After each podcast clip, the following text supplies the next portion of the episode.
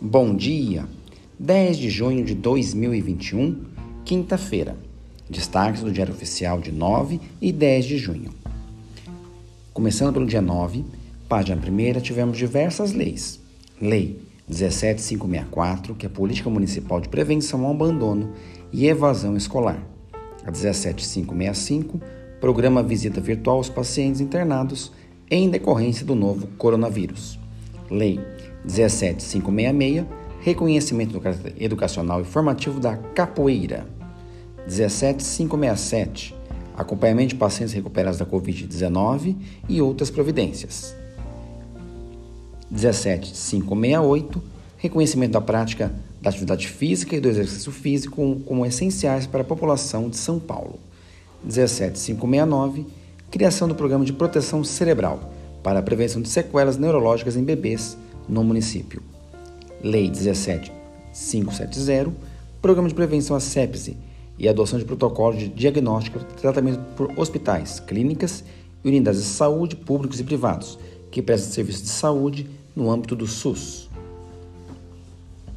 Temos também ainda o comunicado seis barra dois mil e vinte e um, que é a tabela do custo efetivo total para os empréstimos. Na página três, já no dia dez, Portaria vinte e cinco, prorrogando o prazo de vigência das perícias médicas por mais trinta dias via documental. Resolução cento e quarenta e seis, do Conselho Participativo de Adolescentes, na página dez. Resolução cento e quarenta e cinco, do Conteúdo para a Formação de Conselhos Tutelares na cidade de São Paulo. E hoje, à uma hora, reunião do Comitê Emergencial de Crise da Educação do ano de dois mil e vinte e um. Temos ainda como destaques da educação. Na página vinte, relações de CIPAS, Comissões Internas de Prevenção de Acidentes.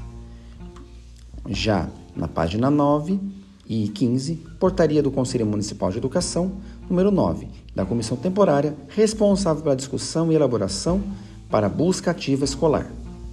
Portaria dez, Comissão Temporária, responsável pela discussão e elaboração de proposta para a educação híbrida. Comunicado setecentos e noventa e oito, que é o curso Abordagem Digital dos Jogos de Tabuleiro para Formadores. Temos ainda ontem a nomeação do supervisor e diretor de escola, súmula da I C P e súmula de P E I. E hoje, perícias presenciais para A T E S. Christian Snick, diretor de escola, dirigente sindical, membro do Conselho Participativo MOCA, Conselho de Alimentação Escolar, Fórum Estadual de Educação e Pacto Educativo Global. Uma boa quinta-feira.